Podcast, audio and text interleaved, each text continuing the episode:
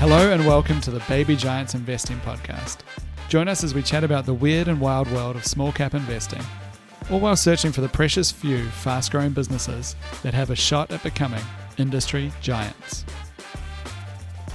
This podcast is for entertainment purposes only and should not be relied upon as a basis for investment decisions. Podcast guests and their clients may maintain positions in the securities discussed in this podcast.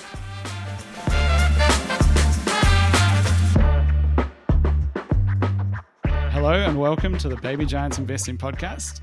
Joining us today is the strawman himself, Andrew Page, founder of strawman dot com. Andrew, how are you going? I'm doing very well, sir. How are you? Yeah, not too bad. Excited. Excited to be uh, on a podcast again. And uh, yes, yeah, and catching up. Just like old times. Absolutely, chatting stocks. Um, and of course, we've got the excellent Kevin Fung. Kev, how are you? Really good, Matt. Um, great to be here and excited to chat a bit about stocks today as well, mate. Yeah, excellent. So we've got we're uh, we're going for for small but fast growing, small interesting stuff. We've got a couple today to chat about. The first one is Redbubble, which is a bit of a battleground stock at the moment. I think the most second most shorted stock on the A S X, which is kind of interesting. Um, and then, Spicy. Yeah, absolutely. And the second one is A V A Risk Group, which I think. Um, Andrew, you're gonna, you know, I actually, when I was researching this before we chatted, I was checking on YouTube and there's like a video of you on Osbus talking about it. So, so you know, it pretty well. um, yeah, but maybe to kick off, we, we could start with uh, start with Redbubble. So, uh, this is a company. I, I mean, maybe maybe to kick off, we could just talk a little about um, about what it does. So, I guess this is a three-sided marketplace, right? It's, it's, it's kind of the, the way that they pitch it. I guess that that's something that the bears could dispute what type of what type of company it really is. But um, the Redbubble description would be a three-sided marketplace where you can go and buy kind of any printed on-demand product. So. Anything you want, any any art, um, design. You're looking for like a wacky T-shirt or something, you could go to go to Redbubble and and order it. Um, yeah, have you have you ordered anything from uh, from Redbubble, Andrew? I have actually um, a couple things, um, and I have to say it was a pretty good experience. Yeah, uh, and the, it was a T-shirt, one of them, and um, it's still in in pretty good nick. So yeah, I'm, I'm pretty happy with it. Yeah, I mean, hey, let me just quickly go, just go back just a second. Who, can you explain to me what the three sides are? Yeah, yeah, of, of this marketplace. Yeah, great, great question. So I guess the the first, so a typical two-sided marketplace would be matching buyers and sellers, right? So in this case, mm-hmm. it'd be you know you're you're going to go and buy something, buy your T-shirt, something like that, um, and the seller would be the person who produced the art, or in other marketplaces maybe producing the whole T-shirt. And in Redbubble's model, there's a third party, which is um, the fulfiller. So they, these are the people who actually do the printing on demand. So you've kind of got artists upload some designs, uh, the, the fulfiller, you know, prints them, sends them, ships them off, does all the hard work there, um, and then the buyer hopefully has a has a you know. a quirky T-shirt or sticker or whatever else you want to get from it. Um, but yeah, face mask. Yeah, face mask. Exactly. Yeah, come to that's that. Where they exploded last year. Yeah, sure did. Yeah, that's right. So um, yeah, it was a pretty wild time last year. I guess I think it was really beaten up in the in the depths. Well, I guess everything was. Um, but yeah, it's it's it's it's had a pretty wild ride. Um, Yeah, I guess what would you what would you say has been the um, have you heard much about it on on strawman dot com, Andrew? Has there been been much interest on that side? Yeah, a, a little bit. I, I've got to say it doesn't rank uh, particularly uh, highly. Mm-hmm. Um, so it's one hundred eighty-eighth uh, at this point in time. That being said, the people who do back it and follow it consider it um, around about fair value uh, mm-hmm. at this point in time.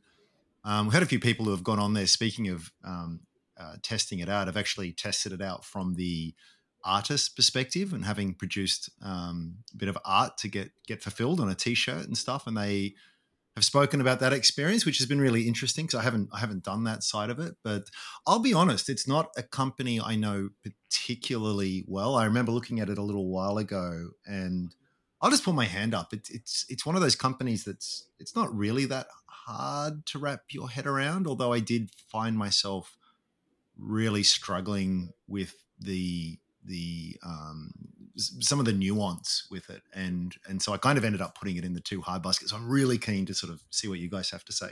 Yeah, maybe we could break down both sides. I guess it is a is a classic battleground stock. Um, yeah, Kev, do you want to just give a, some of the highlights? I guess the, the bull thesis on this one. What are, what do people like about it?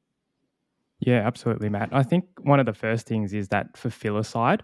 I think that's somewhat unique to, you know, some other marketplaces. You've got other things like sort of Etsy, which basically, as you said, are the, the two-sided marketplace, which uh, match a buyer and a seller. But introducing that fulfiller, it basically takes out that uh, production side uh, for artists. And that's a big, big sort of hurdle that they can overcome, right? Because the artists then can concentrate basically on their creative side. They don't have to worry about ordering the the product, keeping the stock, sending it out. Uh, Redbubble handles all of that side. So that's a really good model for artists, I guess, who are, I guess, struck for time. Um, and, you know, they can just concentrate on uh, doing doing the art piece, and then um, people come on and then buy the T-shirt, and they don't have to, and Redbubble sort of sorts all that side out. Um, a couple of the other things that we can touch on is because they've got that fulfiller side to it, there's um, what they call sort of a negative Uh, working capital model. And what that means is really the uh, the purchasers come on, they say, buy a customized T-shirt um, with an art piece on it, and Redbubble will receive that money up front. Mm. What that means is they can fund the business with that money um, and then order the print, um, then pay the artist, then pay the fulfiller. So it means that like they're not having to really cash flow that business. So that's a really big advantage in terms of when we're starting to look at sort of valuations and funding for the business. It's a great win for the business there. Yeah, I mean, that's that's huge, right? It's it's it's something that I've come to appreciate more recently. And I think particularly during COVID, businesses that had that model, um, if you don't have that model, you have to hold working capital. It sounds sounds kind of boring. It is kind of boring, frankly. And a lot of uh, a lot of highly paid accountants and execs try and minimize working capital. Basically, you have to hold, you have to pay for all the stock, leave it sitting there in your warehouse. You know, that ties up a huge amount of cash. It also slows you down. It means if you're growing, you have to raise capital to fund that all. Um, you can have businesses run into real trouble. But Redbubble has this um, very fortunate position where they don't need to do that. They are relying, they're using someone else's working capital effectively, like the, the printers um, kind of take a lot of that risk. And so they, yeah, they get paid upfront. They um, then have a time before they ship it and then time before they have to pay their suppliers. So it means that last year when they grew exceptionally, like all e-commerce or a lot of e-commerce companies did during COVID, they didn't have to, you know, go out and raise capital. Um, they could just fund a lot of this internally. Basically, their customers kind of funded their growth. That sounds really nice. If if something goes wrong, like if I don't get my T-shirt or something, who's who's liable for that? Yeah, good question. I think um, ultimately Redbubble is. So they, you know, if you if you look for feedback from them, that's that was one of the biggest complaints last year is um, people not getting stuff on time, which was was not just Redbubble, to be fair, it was everyone. But right. that is, yeah, that's a really interesting point because there's a new C E O who's who's come in recently, and that's one of his main focus points is increasing the quality and consistency of suppliers. Um, and I guess the other thing to remember, this is a global business, right? So it's not just Australia by any means. Australia is like a few percent of their total revenue. It's, you know, U S, mm. Europe, um, effectively almost worldwide. So there's a lot of, you know, there's producers all over the place, basically. You have to make sure that they're producing well and they don't have as much incentive to do it well, right? They're just trying to um, get their margins on their product. So yeah, that, but that isn't a really interesting part of the model. Okay, cool. I guess the other really attractive thing here is as well, Kev, you're talking about, so it allows the artist to sort of do what they do without having to worry about getting it made and all the rest of it. But I guess the other big opportunity here for them is that there's, There's a bunch of people who go there as a destination to buy stuff. So you also get access to this, this huge potential customer base. And that's probably the other main part of, of the bull case here is this phenomenal network effect, which I'm sure all our listeners will be very familiar with. You know, the more people that shop there make it more attractive for artists, which means that there's more artists on there, which means there's more uh, uh, content, which attracts more buyers. And you have this wonderful sort of feedback loop. Is that is that a fair comment? Absolutely. I think it's it, it's that snowball effect. I mean, as Redbubble continues to grow, what they're doing is they're adding a whole bunch of artists and they're also adding, you know, a, a whole bunch of different products. So they, you know, started with simple things like, you know, masks and T-shirts and, and stationery, but then now they're moving into, you know, very customizable things like even like iPhone cases and, and everything else. And it just means that say you were an artist yourself and you had to then go out and contract a, a fulfiller to produce all these goods, you then have to hold all this different amount of stock. And um, mm. as the business sort of starts to grow and momentum builds, they can sort of double down on um, particular categories. Like, for instance, last year when masks were working really well, they were able to produce these at, you know, huge amounts of volume to to satisfy that. And also the great thing is that, you know, as a as a buyer, as somebody, you know, as a consumer coming onto the website, you've got this this landing s- space where you've got so many different options uh, in terms of choices uh, for products and also types of designs. And that's like a, a I guess Redbubble sort of aggregating all that sort of art and uh, all all these goods all into the one umbrella. So um, yeah, it's a really great place to sort of house all that and for, for them to look. And it's something that they sort of leverage on in terms of, you know, working that uh, Google sort of algorithm um, to bring down their their acquisitions costs of um, of users. Yeah, I think to um, kind of counter some of that as well, there is there is a bear case here, right? So that the the bulls would definitely say that um, I think you called feedback loop. They would say it is a flywheel on flywheels or something like that. I've heard that, I've heard a lot of criticism of how many times flywheel's used in the, in their presentations. Great word. That's a great word. Um, so I think that the criticism is that um, there isn't actually that much repeat um, visitation to the site, and I think this is a pretty fair criticism um, that I think even Redbubble is kind of copying to now. So if you look, um, if you look at the number of kind of unique uh, purchases, I think it's like basically people don't repurchase within the same year. I think it's like one point one or one point oh five or something kind of packages per unique customer. So um, effectively what that means is within the yeah within within one year people aren't repeat purchasing a lot. So it kind of makes you wonder if you compare to other e-commerce where you want someone to kind of come and find your product, you probably want them to keep shopping and make it a habit. And I think the the challenge that um, Redbubble has there is that it's it's kind of job to be done. Its use case is largely tied to gifting, because I think it's kind of like you want to get something someone something that's um, quite unique. Uh, so you and the way that they get found currently is not people going to Redbubble primarily. I think it's primarily people searching in Google and typing in like, you know, Andrew loves crocodiles. Well, actually, I'll do something real. Andrew loves investing, right? And like maybe I don't. Maybe I, don't. I like crocodiles. I like crocodiles as well. maybe, I, maybe, I, maybe I don't know Andrew that well, but I'm like, he seems like an investing guy, you know, like maybe it's Secret Santa and you got like a fifty buck limit or something. So you just go in and you type like investing in, right? And you get like pictures of Warren Buffett and whatever else. And then you could get yeah. that printed on a mug and whatever. So, but the thing is you probably go to um, Google. You probably don't, if you don't know about Redbubble, you go, you know, like Warren Buffett t-shirt or something, and then Redbubble will come up. Um, and so that means it's not, it's not like a habit that's, you know, as repeatable. If it's a quirky gift, it's something that you're not likely to as likely to do again immediately, and it also means that they have to pay a Google tax um, for any kind of for a large share of their traffic that comes through. Can I ask a, a couple questions on that? Because um, just just in doing a bit of prep for, I just opened up their most recent investor deck, and there's a slide there that says repeat purchases made up forty-two percent of their marketplace revenue. Um, How, how, how do you square? Yeah, yeah, great question yeah. because that I think is something that um, is fairly. So w- the way that they count it is people who have been to the site in a prior year, um, purchasing in the same year, and I guess what is the big difference there? So there is still there is something to that, and particularly last year where there was a, a whole lot of um, mask sales, right? If you um, are trying to find somewhere to buy something online, maybe you've gone there and, and you went back to Redbubble, but the kind of the new people that sign up. It's um maybe it's like an annual purchase. Maybe that's part of what we're seeing, but it's not something where you get your clothes from there from then on. I guess that's at least ah. for a large share. And I think it's not all their customers. They do have, you know, they have other ways they're addressing this. They have an app that they get people going back to. Um, and once you're on that, now they're starting to do a lot more marketing. I think culturally, you can get into that in a sec, but they didn't used to basically market their products very much. They had like a very artist kind of hippie artist type um, anti-commercial kind of view on things. Um, very and so I think that.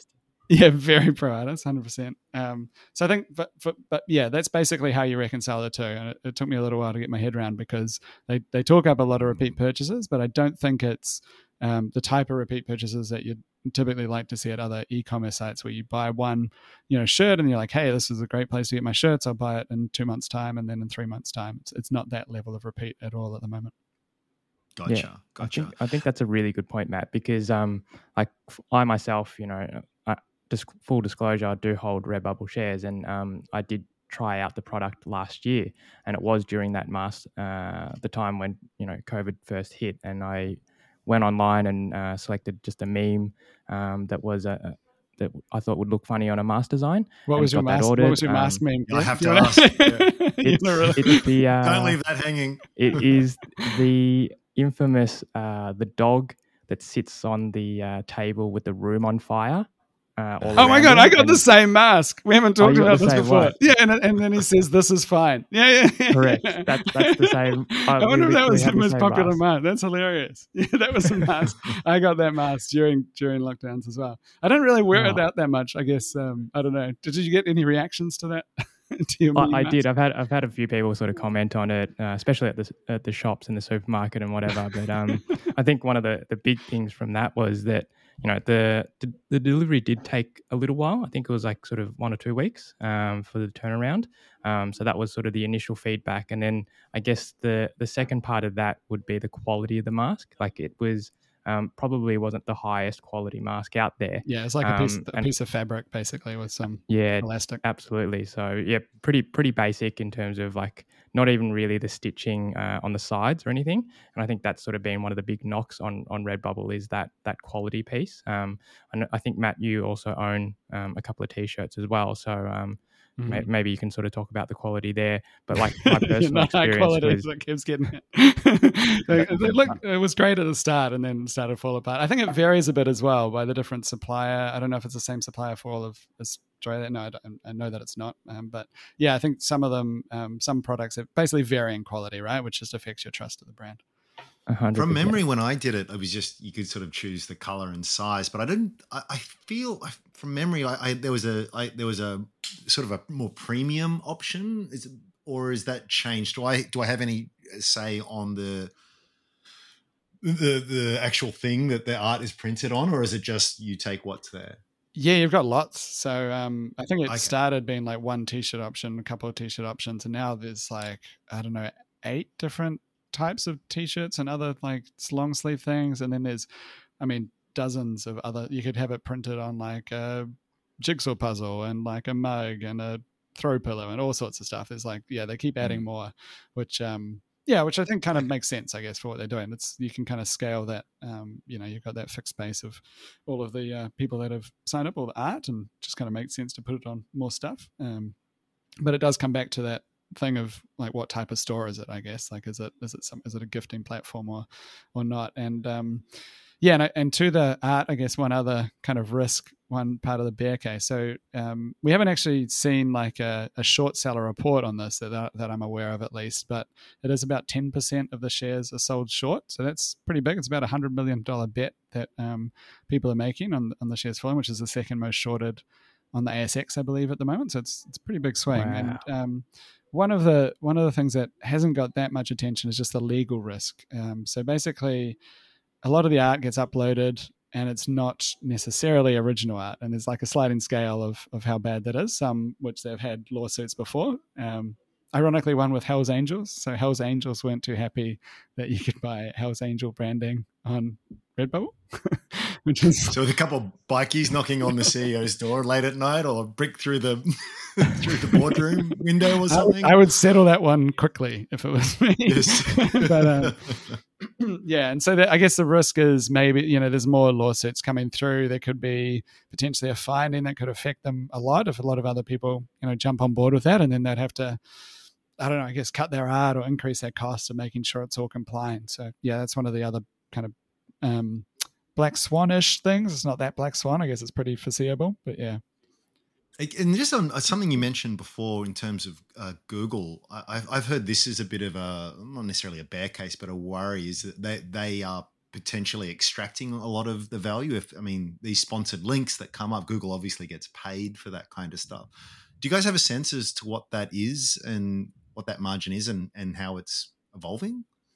Yeah, I mean, it, it eats into, a, they basically have a paid cost of acquisition, which, um, mm-hmm. you know, can run from, I think during the pandemic, it fell a lot, partly that was um, part of, I guess, the the head fake for for some of the people that were really long when it was at higher prices was that it um, it seemed like maybe they were lowering their cost of acquisition, but it, it runs from like ten to fifteen percent of the cost of of, of of revenue effectively, which when you think that they've also, I guess, out of that total revenue, they've also got all that, those supplier margins, et cetera. Basically, it's a pretty big pretty big um, take.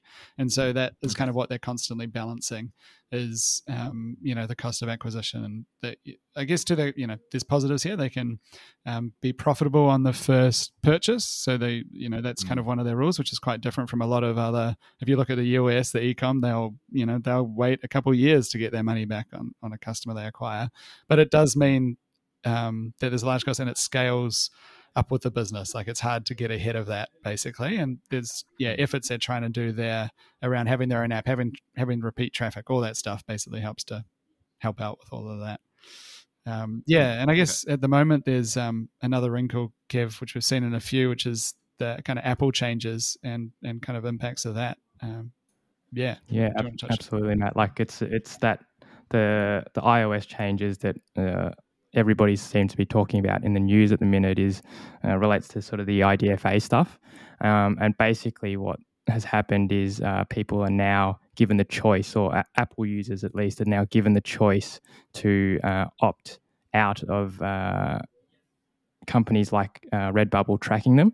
And particular, in particular, that's, you know, got to do with sort of the Facebook platforms and, and the Google platforms. And it means that um, Redbubble no longer can track or have or analyze like where um, their ad dollars are being spent and how that user is actually coming to the site.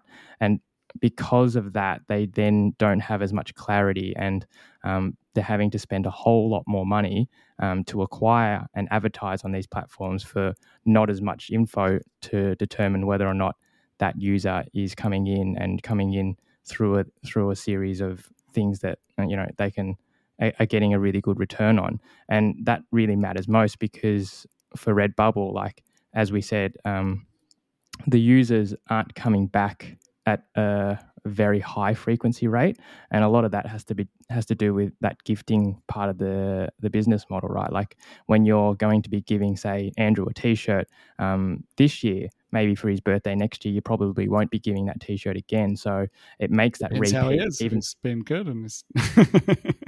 No, that's true. I should vary a gift. I, I, I see what you're saying. Not that I'll give him a gift next year. Yeah, yeah. I'll no. take coffee mugs, phone covers, whatever. It just it just changes up that, that product mix, I guess, a little bit. So um, yeah. I, I think that's the the challenge for Redbubble in, in, in terms of that stuff. Um, and you know, with rising costs, the other thing is like because a lot of their traffic also comes from sort of, I guess, organic um, searches from Google. Like um, we saw that a couple of years ago when Google did change their algorithm.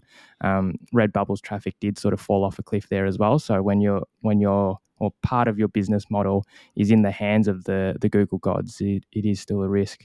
Mm. Yeah, so I think it's going to be a fascinating one to see the battle. Like there's people bidding a lot of money that it will not do too well. Um, and, and, you know, the counter to that, it's sitting on a, on a lot of cash. Um, I guess the, the big thing we'll watch the next couple of quarters, they're, they're rolling off really tough comp comps, as you might say, com- comparables to the prior year where they had this huge COVID bump. They're not selling many, if any, um, face masks anymore because we've moved on to get better masks, or everyone has a mask if they if they want to have one. Uh, we'll get into that debate, um, but yeah, so we'll, we'll see what see what happens. I think it's going to be pretty fascinating to see, um, you know, how the bear thesis kind of emerges and battles, and we'll uh, probably follow that one in future eps. Uh, but yeah, maybe we should oh, go on, go on, Andrew. Yeah, I just just one more thing that I, I guess was a thought bubble for me when I was looking at it a while ago is that. Is there a potential for them to be a little bit of a victim of their own success, in the sense that from my read of it, there's, you know, thousands of artists on there, but like, you know, like with Spotify and a lot of things, it's sort of that top ten percent that really make it worthwhile. So let's say I'm a really good artist. Um, you really have to use your imagination here, but imagine that I am, and that I get a real following and I start making some good money here.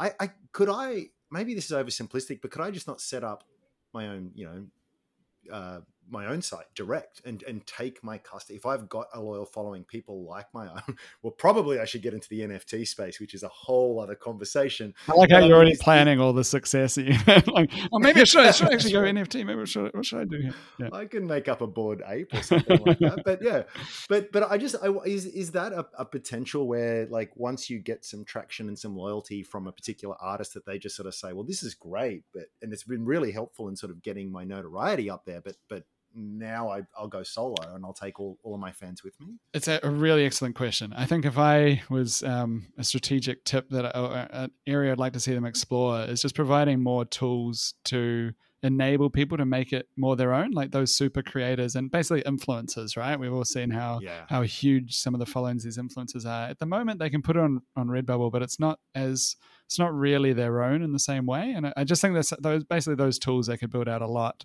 But yeah, so that is a challenge. I think though, ironically, it hasn't been as much of a problem, but not for like a reason that's that great for Redbubble, which is just that I don't think um, there is as much of a Um, power law as you'd expect. There isn't as much of these super artists on there, like because of the mm. fact that people are finding them by searching for um, you know Warren Buffett t-shirt or whatever. That's less driven by the artist. I think it would be actually yeah. be better, ironically, if they were up against that battle a bit more, because it would mean that the artists are really driving traffic to them and people are going to them for the artist. Right. But yeah, I, I do think that's a risk. Basically, if they are, if you have people be really successful and they can move to other places where they have a better better kind of take rate. So yeah, another another good angle to dig into. Um, okay, cool. And, and sorry, Jim, I know I know you want to move on. It's, that's good. It's, it's an interest. It's an interesting business. And and again, I hadn't looked at it for a while, but in prep for the episode, I sort of had a look and like revenue's doubled in the last two years. They've tipped into profitability. I heard the C E O say recently that they've got this revenue target, which is basically going to double where they are now by twenty twenty-four. Mm-hmm. And it's on a P of forty-two. Now, you know, that's sort of up there, but not really in the context of a of a company that's that has grown pretty fast. I mean, it has um, it hasn't scaled too well until recently, but I mean, that top line growth is really phenomenal. Phenomenal. I've, they've mentioned a three hundred billion dollars addressable U S dollar market. Um, it, is it, it just if they get anywhere close to that, it seems as though that's potentially really cheap. So it's just sort of one comment that I'd make. I'd be keen to hear if that's that's sort of um, part of your thinking there, Kev. Um, uh, yeah, yeah. What do you think? Yeah, I, I think you make some really good points there, Andrew. Like, um, I guess if Redbubble can sort of execute well, I think the management have uh, taken some really big steps recently. Um, they've like there was a lo- lot of low hanging fruit for them sort of to tackle um, in terms of. Like even going after sort of their users to to drive that repeat usage.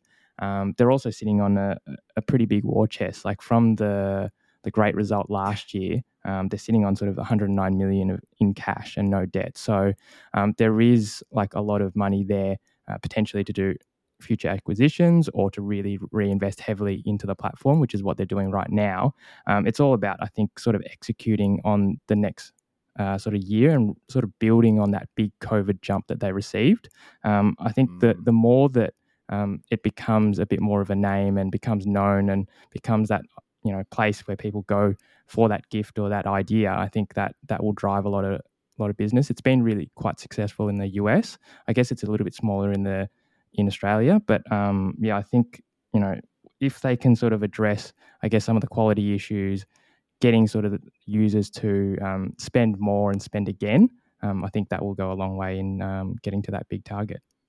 It does seem like an odd, well, we're we're assuming, I guess, well, I'm assuming that the short thesis here is largely one of valuation, and I'm not a shorter um, uh, because I suck at timing, and that seems to be pretty important when it comes to shorting, but it's sort of like, if I was, I guess I'd be trying to make bets on companies that are going to fold, mm. like go to zero, and it just, Again, I'm not I'm not close to this space, but it seems as though short theses built around valuation are precarious to my mind, because the market can do silly things for a long time, assuming that the market um, is is doing something silly, um, which which as we've sort of explored is, is perhaps debatable. But you know, it, do you guys agree, or is there something like massively more fundamental that I'm potentially missing? Yeah, no, I think you're right. I think that if you if the case was Redbubble was going to go bankrupt, that seems really unlikely based on their business model, um, yeah, at least yeah. anytime soon. They've got um, a very experienced C E O at the helm. They've got a huge amount of cash. They don't um, have to hold a lot of inventory. They don't have a lot of risk there. So I think that side, one hundred percent. I think that I guess the thing that we haven't touched on that much is just how much their revenue's coming through down this year. So like the last quarterly result, revenue was down, I think twenty percent uh, on the prior quarter. And obviously that was um, very, very significantly helped by face masks. So I think that they said excluding mask sales, um, it was, what did they say? Improved from down negative eleven percent in July. Yeah. D- still down, down six percent. There you go. Yeah. Down six percent. Okay. Um, And they're saying it's like we're starting to get back to growth. But I guess the question, so on the valuation front would be, is this company going to keep growing again? Because it had had struggles where it goes through a bit of a patch and then Google changes something and looks really bad. Like, is this something where it has organic growth engines? And that's, I guess, the, the C E O's big challenge. We just get to sit here and judge. But um, you're right. I think that if the, I'd, I'd be surprised if the bear case is this company is going bankrupt soon. It's not that type of thing. But maybe, maybe, maybe the bears are just, you know, seeing, you know, how long will the hope be sustained or something like that. Yeah, could be the way to think about it. Probably made a lot more sense because the share price has halved since the start of the year, although yeah. up fourfold since the start of twenty twenty. um, but yeah, it's just sort of like the further that falls, the harder that valuation short case becomes. Yeah, uh, I guess just logically speaking. So yeah, anyway, and, and, and very interesting. Yeah, fascinatingly, the, the the shorts have all come on recently. So since May, it was at around one percent short interest. Now it's t- over ten percent. So that's a, a lot of money. Wow. Um, but yeah, maybe. Uh, That's not a good segue at all, but I'll segue us anyway. Well, risk. What, what, risk. What, how do we think about risk? Ah, A V A risk. Why don't we talk about A V A risk? Andrew, Andrew, give us that a bit works. of an overview of, uh, of of A V A risk. What kind of, maybe how it came on your radar as well, because this is not not something that, you know, a lot of people would have heard of. I think maybe maybe in some of the the circles. Um, that you run in, maybe it's become a bit better known, as you said before, but I think generally it's not hugely well understood by the market. So yeah, maybe how you came across it and a bit about what the business does. Well, it's it's definitely of a different scale to Redbubble. Um, so the market cap here, here is a little bit over one hundred million dollars. Uh, dollars. So it's it's pretty tiny in the scheme of things. I actually came across it through Strawman. Someone made a post on it. I just sort of um, clicked into it and it looked really interesting. And again, full disclosure, I've I've got shares in this business. Um, they, they market themselves as a global security and risk management business. So essentially they've got a variety of tech solutions and it's all about protecting high value assets. And it's a pretty niche area, but they operate in over one hundred different uh, uh, countries. They've got thousands of different um, uh, customers and deployments. Um, uh, it's, it's a little bit hard to look at at this point in time because they've just divested the biggest part of their business, at least in terms of, um, of revenue. So I should probably talk a bit about that first. So they had this services division. This is a business that basically transports high-value goods around the world. So I think gold bullion, central banks would, would get them to to um, transport uh, uh, cash. I imagine it like basically in a James Bond movie, like what the villain's targeting. Like these are kind of one hundred percent with that metal suitcase. It's sort of, it's sort of like. Yeah, yeah, it's like it's like an armor guard, but you know, much more serious. Yeah, they've um, got like a briefcase tied to their hand, you know, step whatever to their hand, like everything explodes. Yeah, nice. Okay.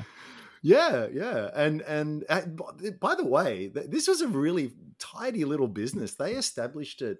Well, they got involved with it about five years ago, and they've tipped about five million U S, I think, into it um, to begin with to get it up and running. And they just sold it for fifty million almost. Oh wow! U S dollars. Yeah, so it was cash return of six hundred percent for the business. Um, and this is a business that, you know, it's a services business, but it was a twenty percent operating margin. And their, their revenues here had grown from four and a half mil in F Y eighteen up to forty mil last year. Um, but they sold it and they sold it for about nine times EBITDA, which is a pretty attractive price. Um, but it really, it, well, really strengthens the, the, the balance sheet, although it was pretty strong beforehand. But now it allows them to really focus on what I think is the much more attractive and sexy part of the business. Uh, one that has better margins, better competitive position, it's far more scalable, bigger growth opportunity. Um, so what, what, how would, yeah, what are the two, there's two parts of the business left. How would you, what would be the two parts of the business?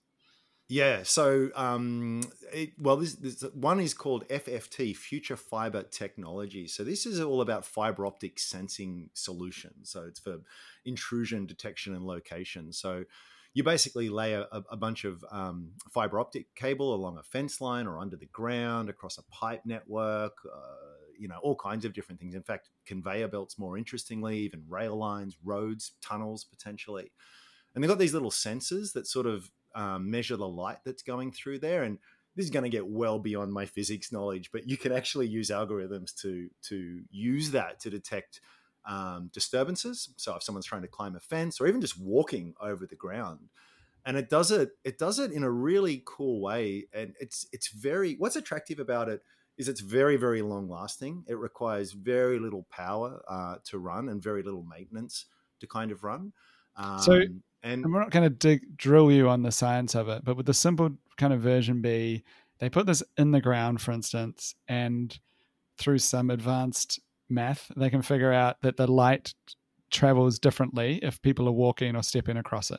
Is that kind of absolutely? Just, yeah. It does some perturbation in. in uh, in the light. Perturbation. That's that's great. I like that. Yeah, nice. Bringing out um, the big words. I like it.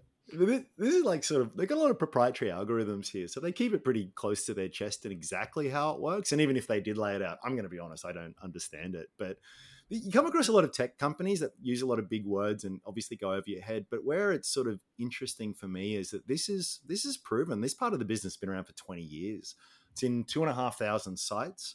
Um, U S Border Patrol, the U S Army use it, Australian Department of Defense, Sydney Airport, uh, Woodside Petroleum, B P and Shell. Um, so it's it's really got some high value, uh, some really high, well, well-known um, mm. top tier sort of clients there. Um, and it's a really attractive little business. So last year it did eighteen million in revenue, which is like fifty percent up from where it was three years ago. And the operating margins here are really attractive at thirty-two percent. And they reckon that there's a one to two billion dollars addressable market. So on eighteen million dollars in revenue, obviously they're not going to win all of that, or perhaps not even a, a huge part of that, but there's there's potentially a long way to run. So I think that's that's really interesting. And I'll come back to that because there's they're, they're finding more use cases for that. Um, but the other part of the business is B Q T, which is access control systems. So this is like security card access, biometric readers, like, you know, your fingerprint scan, eyeball scan, that kind of stuff, uh, electromechanical locks. So this is something that you'd have on a military base, on government sites, uh, um, like data centers, sites where you want to control who's sort of coming and going. So, you know, Microsoft use it, ASIC use it, yeah, Australian Federal Police use it, Department of Defense use it, Sydney Airport uses it. Um, and this had some really great growth too. Revenues have doubled over the last three years. So, and it's still tiny though. It's still like revenues here was six million dollars. Again, on a really tidy margin, like thirty-eight percent EBITDA margin there. And again, the, the addressable market in, in uh, theory is, is quite big. It's almost a, um, a billion uh, Australian up to, up to almost two billion dollars. So these businesses that remain are profitable, uh, they're cash flow positive. They've got a good history of growth. They've got some pretty well-known uh, uh, clients. And um, yeah, so, you know, when you when you combine those two, you've got a business that last year is on twenty-four million dollars in revenue, making about seven million dollars in pre-tax net profit.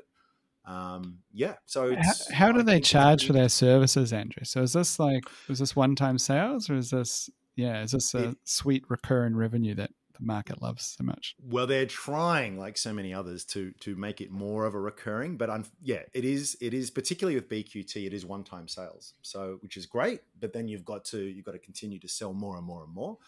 Um, uh, but they they are really trying to push into uh, offer more of a maintenance um, contracts and stuff here as well. It's actually really interesting because even they they the the C E O Rob Broomfield was talking recently that even if they can try and get ten percent of their existing install base in some of these maintenance contracts, um, that's, there's a big recurring revenue opportunity that well, big in the scale that these guys are, sort of five million dollars right, right there alone. Mm-hmm. So they're trying to move more into that that SaaS modeling. But this is actually one of the, not one of the risks, but one, well, yeah, a risk and something to be aware of. It's going to be pretty lumpy. So I mentioned out some of the, the growth rates they've achieved. A big part of that, in terms of F F T at least, was they won this huge contract with the Indian Ministry of Defence. They've got uh, forty thousand kilometres of uh, networks, uh, wow. data networks. That's a, they're, yeah, they're, that's big. It's like ten times the distance between Perth and Sydney, right? Um, wow. And yeah, it's, it's, it's huge. And that was that just brought in, I think the total value of the contract was something like seventeen million Aussie dollars. So it was just phenomenal. And they did this in a really interesting way. So they actually do that with partners. So what they actually do is they actually licensed their technology. Someone else uh, manufactured it, someone else installed it, and the rest of it. So you obviously get much less uh, of the upfront revenue from that, but it's it's one hundred percent margin, right? And you don't have to, you don't have to, you don't have any working capital uh, in that part of the business, um, and just, you know, as I say, it's it's pure margin.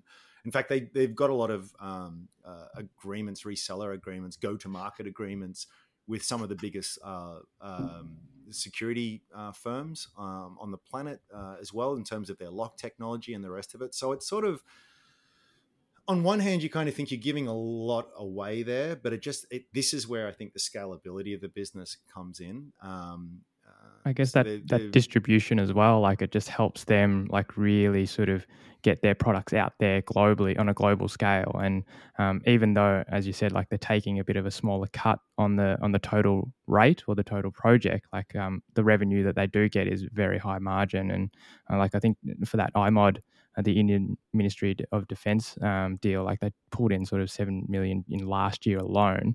Um, and maybe like there's an even more exciting product that is, I think they're testing at market, if I'm correct, Andrew. I think it's called Aura I Q. Um, and I think a little bit of that is it's like they're, they've got their technology working on these big, or testing them on these big mining sites, um, on these massive conveyor belts. Now, like normally when you sort of think conveyor belt, you're thinking something in a factory, but at these huge mining sites, they're, you know, up to five kilometers long. And if something happens where there's an outage or there is a breakage, it, it sometimes takes quite a long time to find whereabouts that breakage is. Uh, but yep. with sort of the fiber optic technology, um, I guess, with A V A, they can sort of pinpoint that to, you know, kilometre two or something on, on that conveyor belt. But maybe maybe you can talk a little bit more on that as well.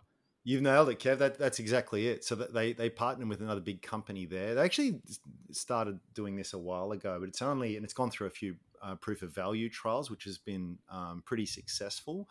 But it's more than just just detecting. I mean, this is this is critical for any of these operations, because those things break down, it just stops everything. But they can actually detect Um, when things are potentially going wrong.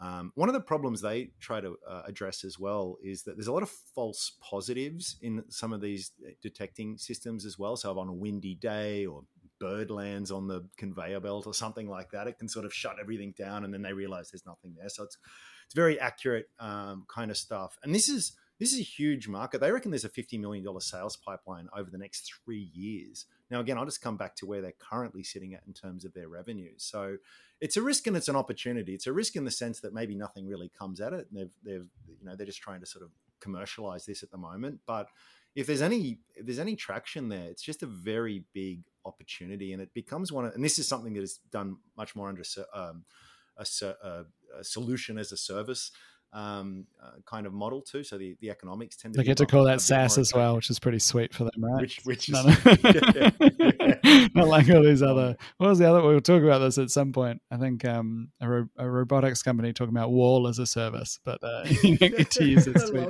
SaaS acronym. Yeah, the, so. The as a service acronym has just really been, you know, people are pretty liberal in their application of it. And maybe there's there's a bit of that there as well. So yeah, it's it's actually really exciting. And the, the thing is, is that it's what is the the, the blue sky here is that the, there's a broader applicability with this in terms of smart cities, in terms of tunnels, rail lines, all of this kind of stuff. And what's really cool about the tech is that in many instances, you don't have to lay well. the fiber optic cable. You can use the existing cable that's there and just add a reader onto it, and just sort of so, so you're only just sort of putting a box at, at one end of it, and so it's kind of really easy to deploy.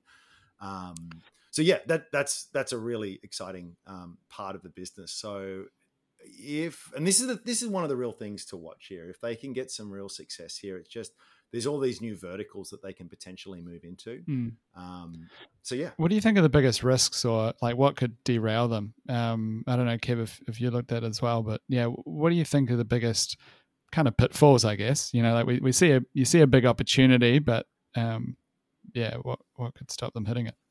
Yeah, absolutely, Matt. I, I guess that security space, especially that hardware security space, like there are a lot of players in there. Um, and then, you know, because they're, you know, quite big sort of um, and risky projects, it's, it, it is quite sort of lumpy revenue when it comes. Um, and because it's not sort of that recurring revenue, you might get that big sort of sugar hit, just as they did uh, with the Indian, uh, the Indian Ministry of Defence.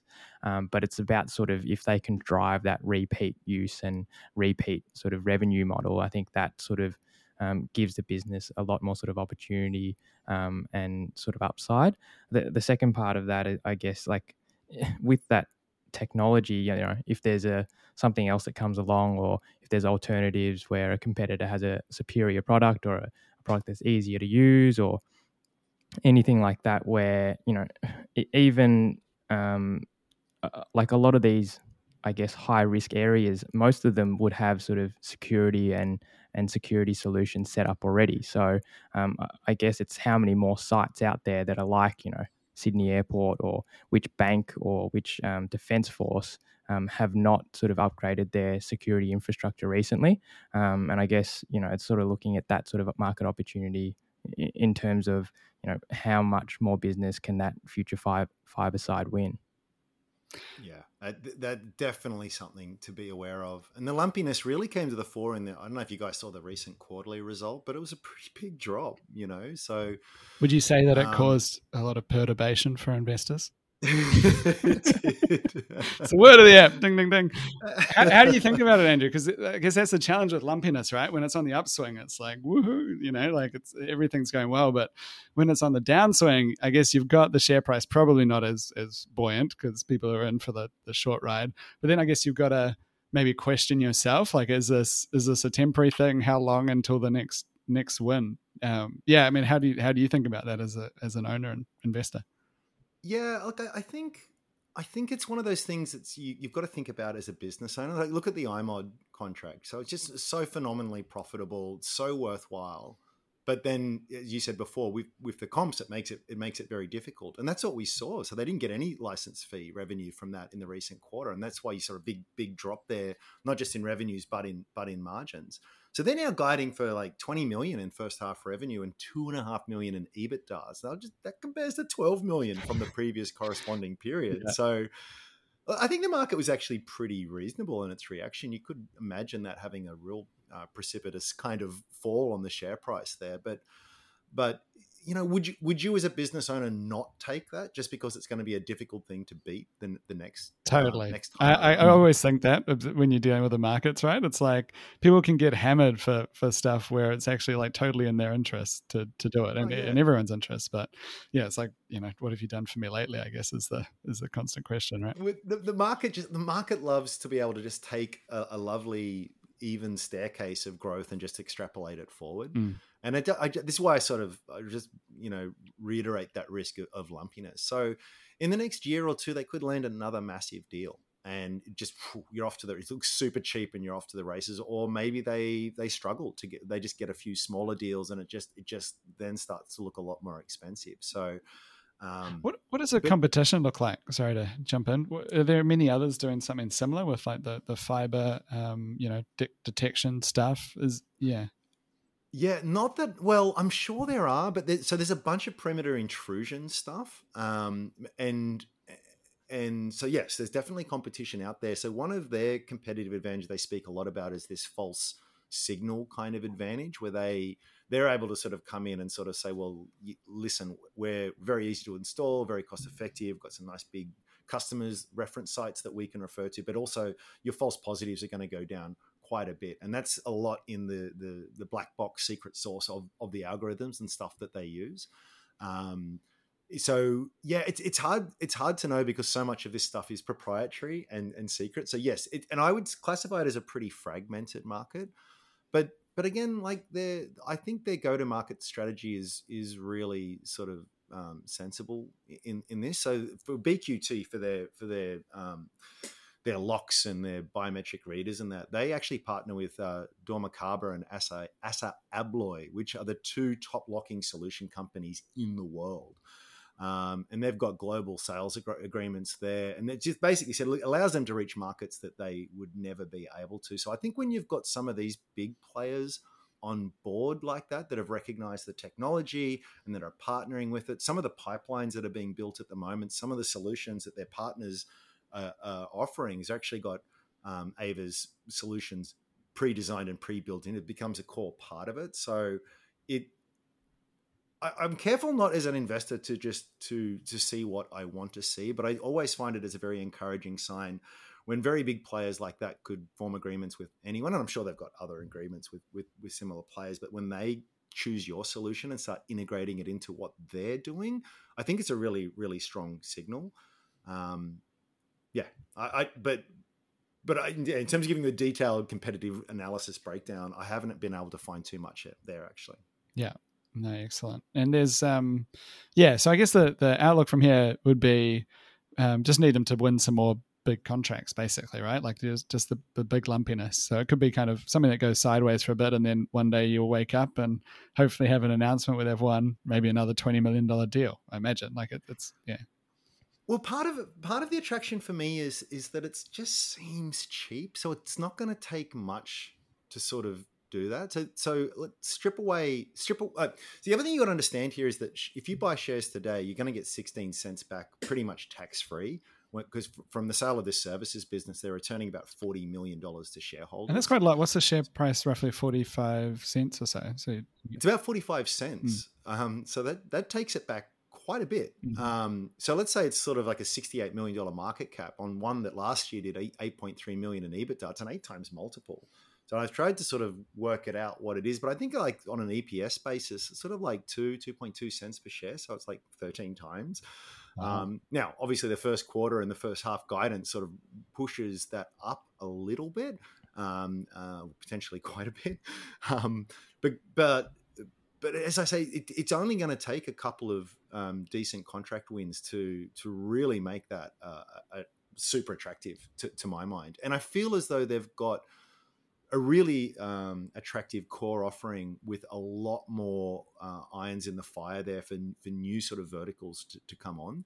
But even if, even if you just sort of like go with what you've got um, at the moment, you just simply pro-rata out the first half guidance. It's a business on four times sales. Now, price to sales are always a bit tricky, but this is a, this is a business, let's remember, with thirty percent margins, or it's about thirteen times EBITDA. So it just, it feels as though it's a business that, um, again, very well, no debt, heaps, and they're going to have about close to twenty million dollars of cash. And again, this is a sixty-eight million dollars market cap business once you once you uh, factor in that ret- capital return to shareholders. There's just, there's, there's, it's not going to take much to sort of surprise on the upside. So I can see that that there'd be a real potential for a revaluation by the market if that comes through. And that's the thing to sort of watch. I feel as though they've got the potential there. There's there's huge alignment as well. The chairman owns thirteen percent of the company, thirty-two million shares. The C E O owns uh, three million shares or something like that. So directors and insiders all, all combined, close to a quarter of the company. And they've got some pretty cool incentive. Maybe you could argue a little bit overly generous, but you know these guys are trying, um, and I, I feel as though I feel as though it doesn't. It's not going to take much to potentially do well on this. So it's it's yeah. I, that that if we were talking about a stock that was at a dollar, I think it'd be a much more difficult bull case to sort of argue for. But despite all of these kinds of things to watch out for, it's sort of kind of in the price and, and then some. Yeah, excellent. Well, hopefully it becomes a more difficult bull case for you in the future when, yes. when you follow up on it again. Fingers crossed. Um, but yeah, excellent. I just love that it's uh, so underfollowed. I think I, I don't think many people would have even heard of the heard of it as well. So um, yeah, but I think that probably probably brings us to time, guys. It's been been really awesome to chat. Uh, covered covered quite a bit of ground. Um, yeah, so I guess. Uh, if you if you enjoyed the podcast, maybe maybe leave us a, a five star review on, on iTunes and Apple. If you didn't enjoy it, definitely don't leave a review at all. Send us an email at uh, babygiantspodcast at gmail dot com telling us what you didn't like. But no, we'd, we'd love to hear feedback if you if you had any thoughts or ideas for uh, for future episodes or, or things you'd like us to chat about. Um, please drop us a line. And um, yeah, thanks very much for, for joining joining us, uh, Andrew and, and Kev. It was uh, yeah, it was really great to chat. I uh, always love talking about small cap stocks. So yeah, it's um my pleasure. Thanks for having me. Yeah, absolutely, Matt. It was uh, absolutely great to be here with you guys and uh, chat a bit of stocks. Awesome. Look forward to doing it again soon. Thanks very much, everyone, for listening. And yeah, uh, leave us a nice review. We'll leave it there. Thanks.